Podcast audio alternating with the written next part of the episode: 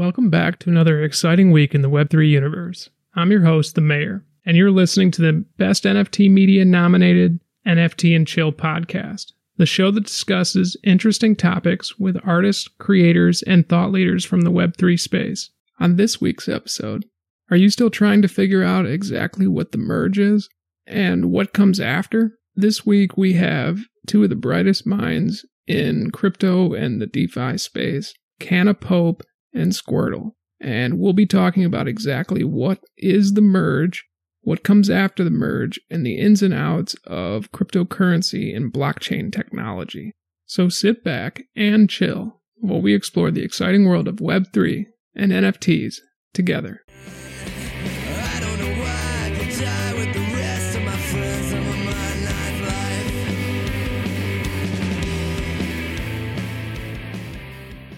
Welcome back. We got a really great show today. But before we get into it, I just want to thank everyone for listening to the show, subscribing, telling your friends, following our socials, engaging with our posts. It helps the show tremendously, helps us keep bringing everyone content, more guests on, and it just really means a lot, all the support. NFT and Chill is now on the blockchain. The cover art for the show has been minted as an Ethereum NFT, which is extremely exciting. And we also have a merch store. We have t shirts, hoodies for men, women, non binary. There's something for everybody in all different colors and sizes. I'm not going to beg anybody to go out and buy it. Um, if you want to support the show, they're pretty cool. If you want to look as fresh as the mayor, then you may want to check out a t shirt or a hoodie or something. So let's get right into it.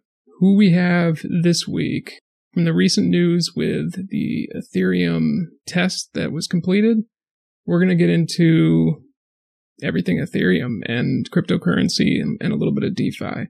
We have Squirtle and Pope. These guys are good friends of mine from the Graveyard Shift and Wendrop. How you fellas doing? Doing amazing. Thanks for having me, man. Yeah, absolutely. Absolutely fabulous. Again, thanks for bringing us on. I can't wait to hear what you guys want to say about this. I have been watching so many videos, hearing so many different opinions that I've almost lost track what I actually believe is going to happen, but uh, I'm I'm excited to dive in. Yeah, absolutely. That's where I wanted to get you guys on. Honestly, two very bright minds in the space, especially with DeFi and crypto. Got to get you on NFT and chill. So, you guys want to give yourself an introduction? How about Squirtle go first? For sure. Yeah. So I am a front end engineer. I have worked with the Deadheads NFT team for about a year now work with uh, some other people in Web3. Uh, love building stuff. Love just kind of putting content out there and definitely a bit of a Ethereum junkie and enjoy like all the layer two DeFi and NFT projects that are out there and explore like kind of the stuff that's just being made. How about you, Pope? I'm one of the co-founders of Wendrop. We've been white labeling our data for a long time. For many other people, probably most people know us for the most up-to-date drop calendar in the business. And I come from a varied background, but I'm mostly business. I've kind of quit my real job of designing and open restaurants all over the world and I went full on crypto. I've been living as a crypto trader now for a little over a couple of years. That's how I my income and make my living and try to pay it forward, teach people. I am an ETH maxi without being an ETH maxi, if that makes any sense. I'm a big believer in the technology. I love the blockchain. I hate the blockchain. It's a definitely a love hate relationship. So I'm really excited to see what all this brings. But it is, in my opinion, one of the most secure, one of the most project dense, There are layer twos and all the different NFT projects and things going on on the blockchain that it's hard not to be excited about Ethereum in my opinion, and if I'm rambling, you can always just cut me off. When I first started in crypto, it was always the Bitcoin money cycle flow, and you, you always followed that. What I've really noticed in trading in the last two years is I think there has been a decoupling of Ethereum from Bitcoin and there is actually two money flows. We have the Bitcoin money flow as our thermostat and we also have our Ethereum cash flow. And I think they are now independent of each other, whereas before I think they were a lot more correlated. And I think that spread is going to be a lot bigger moving forward. Yeah, absolutely. And I, I, love that point you just made with the separation because I think back in March, it wasn't Bitcoin that kind of set that run up to Ethereum's 35. It, it seemed like it was Ethereum. It was the news of a successful test on one of their test nets, and then that took off. I do think that you are correct that it it is starting to separate.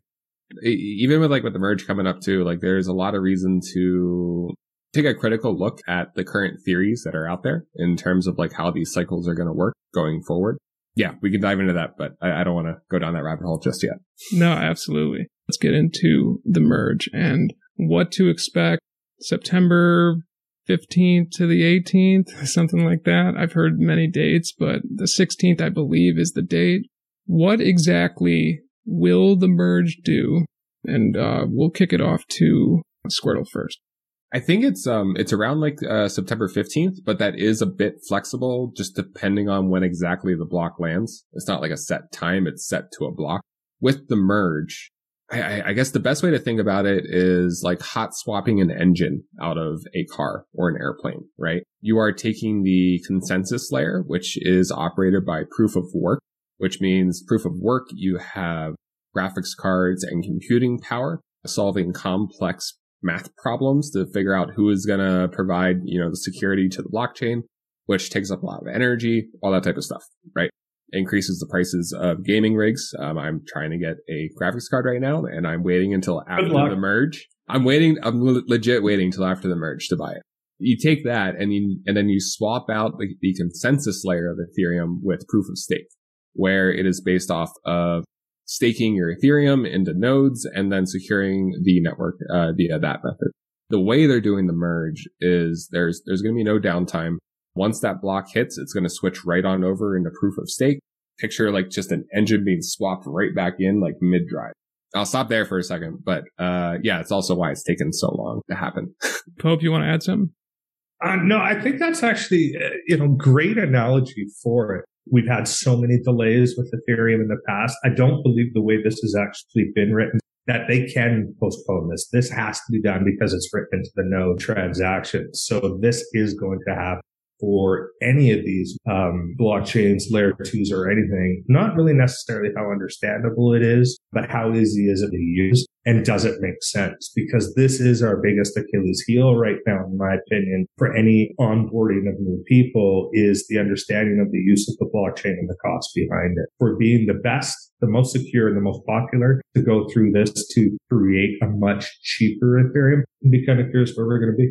Yeah, absolutely. And just to simplify it for the listeners, proof of work, what it does to push transactions through is people's mining rigs and collections of miners that are pushing these transactions through. And that is what causes the energy being used. When it switches from proof of work to proof of stake, it then becomes staked ETH. And I believe it's 32 ETH to where you can become a validator on the new network if you have 32 ETH stake, you then become a validator and you earn rewards for pushing through transactions on the post merge network. That is how I believe it's 99.9% the energy usage is going to come down basically next to nothing. Personally, I think with larger companies or green initiatives and even mass adoption, having a green Ethereum is big to get more people, you know, around the world, companies and everything involved. A quick note, just kind of on the proof of stake thing. You still have the responsibility of upkeeping hardware. When you have your own node, you need to have your own computer that is running the node with like a base layer of, of hardware requirements. The difference is computer isn't just working like a workhorse to get all this uh, computation done. When you do proof of stake, basically you're just being like, Hey, computer, stay on, have your internet be up like 24 seven. If you go down, you get penalized. And that is how like everything is secured in this, in this new system, right? So like with proof of stake, you want the stakers to have a secure connection, always be validating transactions. If they don't do that, you then put their staked ETH at risk of being slashed and taken away. So with that pressure of being like, Hey, make sure your node's running or we take away your ETH, that provides kind of that kick in the butt to make sure that the, the node is, is up and running. With this first update, it's basically taking care of the energy and just getting off the proof of work system. Common misconception out there is that the merge will take care of gas fees, which it will not because the Ethereum network is still running on the one chain and gas fees are a function of block space demand. So if there's only one chain pushing everyone's transactions through, that is why the gas fees will not be effective with the merge. The next step in the Ethereum update is a process called sharding. And that is what is going to take care of the gas fees. Squirtle, do you want to touch on what sharding is in the next process? If you don't mind, just real quick, I'll do one more note on just kind of like that first step of like the merge, right? With the merge, we're also getting a decrease in issuance of Ethereum, which is a very big deal as well. So right now there's around like 4%, 4% plus inflation of the Ethereum token by rewarding miners. That is going below 1%, might be going like below 0.5% or something like that. It becomes um, deflationary. Yeah. And with the addition of EIP 1559, which now makes it so when you do a transaction, more ETH is usually burned than the actual money, the tip going to the miner. So at a certain GWEI, which is the unit for gas costs on the Ethereum network, if you get above like, I think it's like 15 GWEI per transaction, the, yeah, ETH becomes deflationary.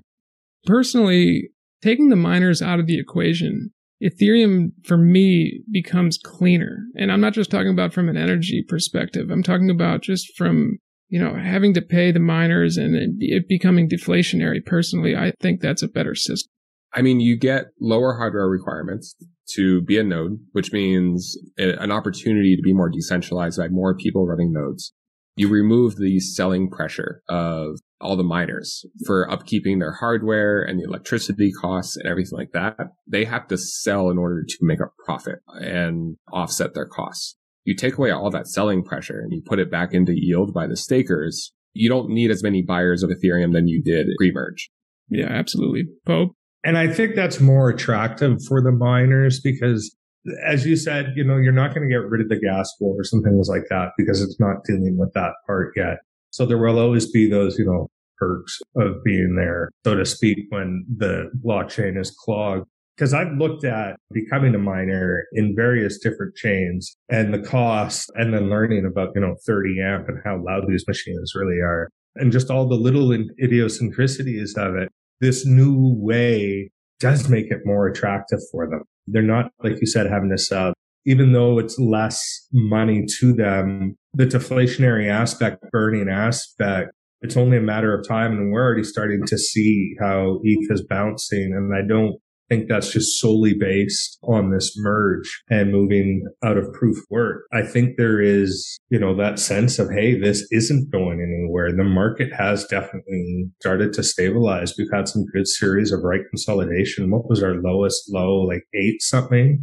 And that was a few weeks ago. We were saying buy, buy, buy on, on the graveyard shift. In one week, it was 65%. Where are we still going to? I still think there's lots of not financial advice, blah, blah, blah, but how we're going to see the value of ETH in terms of its, yes, its dollar value and, but just its value more in terms of the ecosystem as a whole. Um, I think this will be a good pivotal part to help us get out of this bear market. At least that's what I'm hoping, even though I still think we're probably in the better of the bear market. Let's get into how the merge goes into reducing gas fees. We'll just touch slightly on the next step. I believe it's supposed to happen within the calendar year after the merge. We can just talk about what sharding is and what it will do to reduce gas fees. Yeah, I'll, I'll jump in there. Yeah, sharding with deadlines in dev world. Um, if you get a deadline, uh, that's not like a hard deadline like the merge on September 15th. Uh, just add a couple months or a year onto it. it. Always takes longer than expected. Yeah, sharding. Um, this is basically taking the layer one and like splitting up the, the, workload. You create separate chains within the Ethereum layer one, and that lets a bunch of validators validate all those chains at the same time. So a single node won't have to validate every single shard. They can validate just on this one shard, a couple shards, whatever, but it allows for a more scalable environment um, where we're going to be going from at the end of the sharding roadmap, I think the projection is like around 100,000 transactions per second, where we're coming from like five transactions per second. Basically, it's taking that one blockchain and splitting it into thousands, tens of thousands of blockchains, all that can simultaneously push through tens of thousands of transactions. From what I understand, it's supposed to be quicker than credit card transactions. So, yeah, it splits up the database basically. The easiest way I've ever had it described or try to make it make sense to people is you're taking a piece of information and you're turning it into packets of information and each is responsible for that packet almost on like a, a spider web of a network, which does make it faster and actually a little more secure and then driving down the cost. Yeah, exactly. So more scalability, lower fees, better for the environment. You know, it's all very exciting the Ethereum updates and just cryptocurrency and DeFi as a whole. Uh, it's a great time to be in it. Like Pope said, um, not financial advice, but it is a great time to be in this space. Last question for the both of you. Pope, what do you see for the future of not only the Ethereum network, but just cryptocurrency as a whole? Oh, wow. Um, well, to get to the future where it's transactional, we need to be able to beat MasterCard Visa. And they're able to do what, 4,000 transactions per second without a blip, without a delay, without any issue. And that's where crypto has to be. And I think crypto will be there. It'll be there fairly quick with all these different, you know, layer two solutions. How are we going to see this affect everything? It's going to affect everything. I, I always feel like I'm the crazy guy in the corner going, it's all going to change.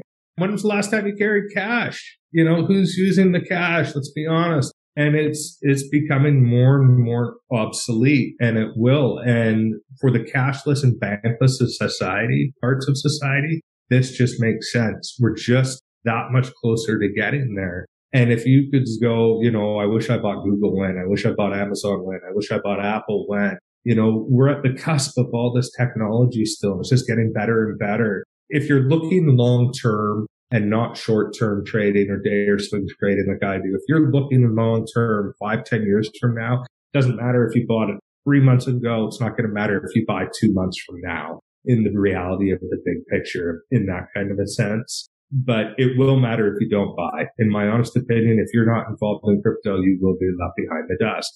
Look how strong the dollar is. You know, what is a dollar buying today compared to what it bought you five years ago, 10 years ago? Even hell two years ago. And what is crypto doing? I'm not saying there's not problems with crypto space. I'm not saying there's not garbage out there. There absolutely is. It is finding those better ones that are out there. Like I said, I have a love hate relationship with Ethereum. Uh, I think all these changes coming is going to make it a lot more love than it is hate. Squirtle, same question. Yeah, I, go to the whole monolithic versus modular uh, models of blockchains. Ethereum is setting itself up to always have the layer one be the consensus layer, most secure, most decentralized. You get the value prop of the security and the decentralization rests in layer one, even if the fees are high. People will pay for security if they know that it is 99.9% valid no matter what as more adoption comes, even with all of the scaling efforts for layer one, it'll still be expensive because um, you're going to have all these layer twos like Arbitrum, Optimism, Polygon, SK, all, all, these layer twos and all the additional ones that are going to come. Um, Polygon has uh, like the entire Facebook ecosystem coming, Disney ecosystem coming. Mercedes just signed with uh, Polygon as well and Mercedes. Mm-hmm. like the, the amount of big money that is signing on to layer twos is really fascinating. And, and also Reddit with Arbitrum Nova. So basically you take these layer twos and you can tune them to do very specific things. So like Immutable X, they tune their network to be very good for gaming transactions, no fees, super fast, but you still get the security from the layer one of Ethereum. More and more use cases spin up, more and more one-off chains for particular use cases spin up. You just kind of get to this point of like an infinite scalability where you can keep attaching more and more layer twos on top of layer one. Yeah, absolutely. I love that. So, gentlemen, um, this has been a great information to kind of spread the word and keep people in the know. So, expectations are correct. And, you know, everything that was said here you should be doing your own research if you are listening to this. You know, we are giving you the best of our knowledge and it comes from a good place, but doing your own research is, is paramount. So, Squirtle, where can people find you? Yeah, so that would be just on Twitter. Where can people find you, Pope? Canna Crypto Pope on Twitter is the easiest way to find me or onedrop.io, either our Discord or through the website in and of itself. I try to get to everything. I still get DM'd as much as I possibly can. Yeah, absolutely. Thank you both for jumping on NFT and chill. This was a real pleasure.